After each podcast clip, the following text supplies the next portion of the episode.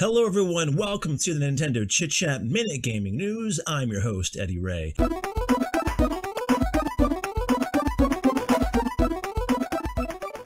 In today's Nintendo news, Nintendo reported that Nintendo Switch sales have exceeded 55.77 million, with many more sales expected to come. Moving on to one of the big releases, the English version of the Xenoblade Chronicles Definitive Edition overview trailer is available right now. It highlights the world, cast, and gameplay, and also provides a look at the new epilogue, Future Connected, but do be aware of story spoilers if you haven't played the original.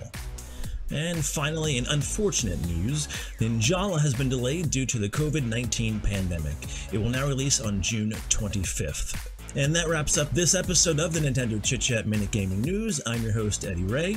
Be sure to hit the like button for the episode, give us your comments below, and subscribe. We'll see you back here next time.